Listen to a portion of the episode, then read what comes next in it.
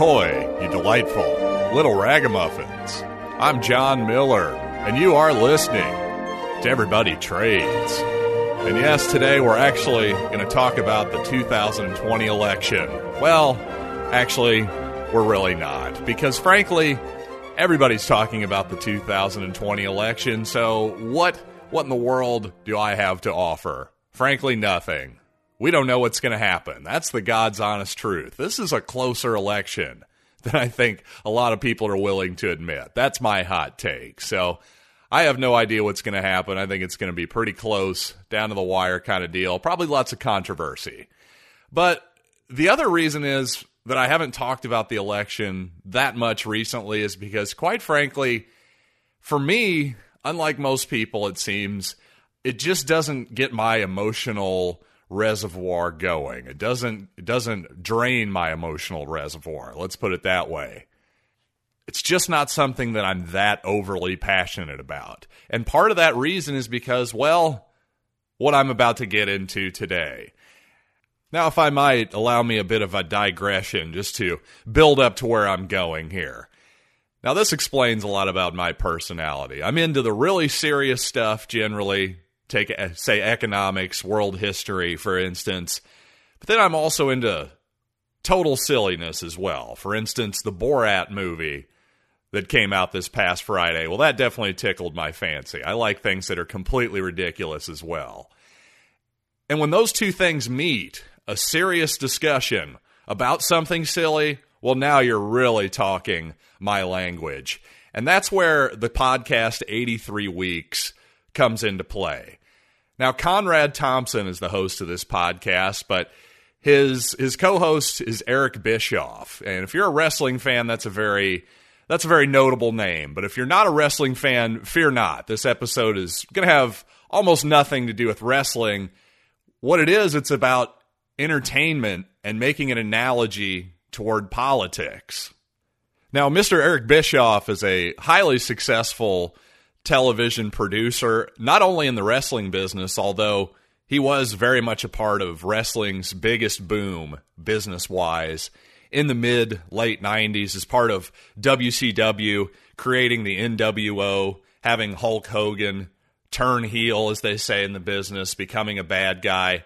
Basically, he was really successful there, then eventually parlayed that into a successful television career, doing lots of other things in the business.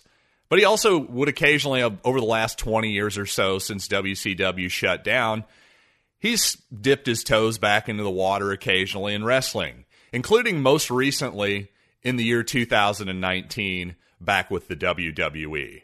Now, what's notable there is Eric was there for a very short period of time, just a few months.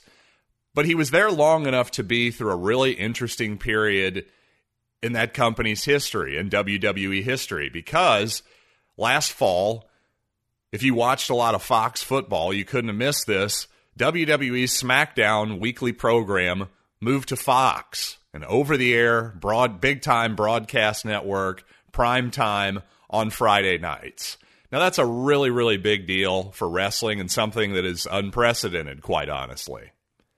And that debut episode on Fox featured Dwayne "The Rock" Johnson and a whole star-studded affair, and it debuted to a big number. I'm not exactly sure what the number is off the top of my head, but that doesn't really matter. The point is that debut episode did 3-4 million people, but then the subsequent weeks, at least 1 million, maybe more of those people just disappeared.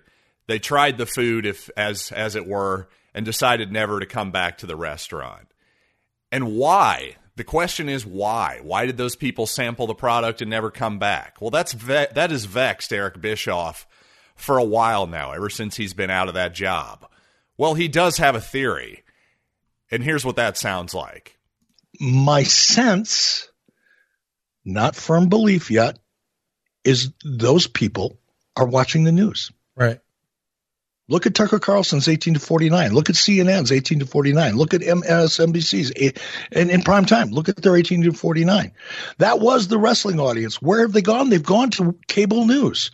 Why have they gone to cable news? Because cable news is now more like professional wrestling than professional wrestling used to be. The promos are fucking awesome. You got to, regardless of your political ideology or what you believe in or who you listen to or where you get your information from, it doesn't matter. Fox, MSNBC, CNN, you name it, everybody does the same thing. They get up there and they argue, and they cut great promos on each other. It's great narrative. There's almost always somebody up there that you want to choke, and there's almost always somebody up there that's saying what you believe in. So guess what? You have more emotion. You're investing more emotion watching cable fucking news than you get from watching wrestling, because the promos are better. Now, the promos there, just in case that's not clear, if you're not a big wrestling fan, promos is just essentially when Hulk Hogan back in the day was yelling at the TV screen, well, let me tell you something, Mean Gene, and then going off onto one of his famous cocaine-fueled rants. That's what a promo is. And essentially, Eric's point is that's essentially what cable news has become, a series of promos featuring a good guy and a bad guy. Depending on your political perspective, the good guy could be the bad guy to somebody else and vice versa. But the point is, again, you're invested emotionally. That's the point. That is what these cable shows are trying to get you to do. And Bischoff goes even further with this notion on the quality of the emotion produced by these two different styles of programming.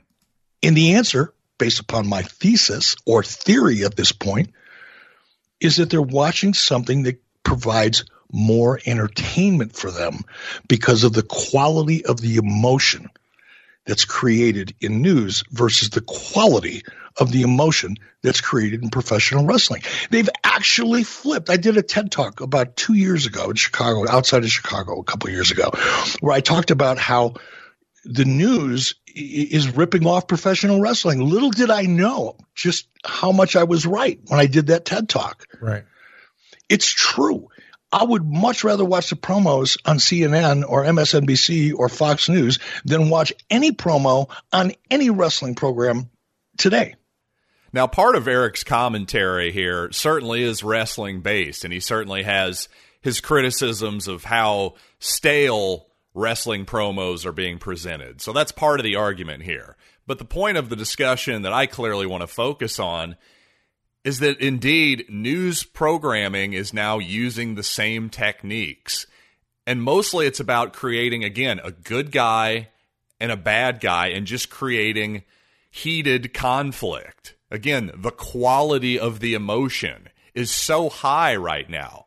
If you hate Trump, that's the ultimate emotion, right? Is hate. Well, if you're a big Trump fan, you probably also hate Antifa or whoever it might be. So, again, the quality of emotion being created here is undeniable.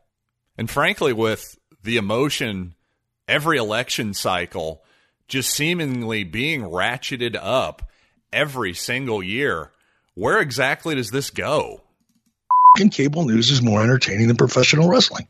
By the way. And it's not going to be long till they start beating the shit out of each other, I guarantee you. Somebody's going to throw a punch. It may not happen this year, next year, the year after, but somebody's going to start swinging on one of these news shows. Mark my words. They're escalating the emotion to that level, and they're doing it intentionally. By the way, I don't think these people all believe that they're saying when they're on television. No, they're working, brother. Now they're working, brother, as Conrad Thompson sort of quoted Hulk Hogan there. What does that mean? Well, that means that they're acting. It's all bullshit. That's what it means. I don't want to ruin anybody's childhood, but guys, Hulk Hogan and Brutus the Barber Beefcake, they were actually buddies backstage. I know, I'm sorry. I had to do it. I had to pull back the curtain just a little bit. Now, I'm sure some of you are rolling your eyes at this point in the podcast. You're probably saying, okay, John, you're making a fine point, but can it really be as orchestrated as you and Eric Bischoff are wanting me to believe? Well, frankly, the answer is often yes. We actually have audio of CNN's Chris Cuomo basically telling former Trump attorney Michael Cohen what to say. He was going to be, quote unquote, grilling him on TV, but you know what? They're basically setting up a promo for the show. But you know what? Let me just have Eric set it up for you. Cuomo is prepping. He's producing the guy he's about to argue with about Donald Trump. And you could listen to the whole thing.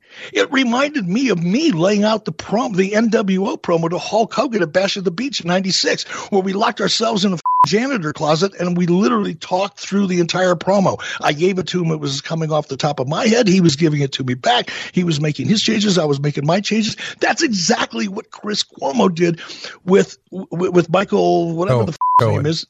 What's his name? Cohen? Michael Cohen. Yeah. You can listen to it. You don't have to take my word for it. It's out there. You can listen to it. And that happens every – I don't think that's an exception. I don't think Chris Cuomo did anything that anybody else isn't doing. Right. I think they all do it. It's a gimmick. It's a fucking work. It's just silly, but it's more entertaining than wrestling in some respects. And that's the thing. Back in the day, decades ago, I think most people knew or very strongly suspected that – professional wrestling was not always on the up and up, but the reality is they didn't care. They still invested emotionally anyway. And that seems to be happening in politics today as well. Except the difference is, I think most people who watch cable news are buying it. They do think that it's real. Now, in this bite here, CNN's Chris Cuomo is talking to Michael Cohen, and he asks the question. He lets Cohen know ahead of time. This is, again, pre the actual interview. He tells him what question he's going to ask, and then Cuomo proceeds to answer his own question, telling Cohen exactly how he should answer it. So let's hear how that sounds. And why didn't you just let it all come out and let the people decide? Because it's not a fair process. Right. They wouldn't have had any of the counterfacts, and they would have had her, you know, if she was somehow convinced to do it and people decided to believe that her denials were somehow less true than her admissions. I didn't want to play that game. Everything was tilted against Mr. Trump. And that's what it is. And then either they'll believe it or they'll be like, that. There's no way he didn't know. And either they'll believe it or they won't. I mean, it seems like Chris Cuomo is quite concerned about the public reaction to this, perhaps ginning up some sort of emotion, and not only that, shaping the public reaction. This doesn't seem like a fact-finding or truth-finding mission as we're told journalists are supposed to endeavor in. Am I right? Now, again, more in this soundbite of Cohen and Cuomo working out their exchange before they even have it on air. You would assume these people might be at odds, but no, they're quite chummy, it seems. And this particular exchange is about how Cohen should answer questions about basically dodging questions, frankly, about payments to Stormy Daniels via a shell corporation. It looks shady. Yeah, okay, fine. Look, you know, it's a shady business. I didn't like that I had politics to, is a shady right, business. I didn't like that I had to pay her to keep her quiet just in case she decided to lie again because somebody was paying her. So there you go. Very casual conversation here between two buddies. Doesn't it sound like?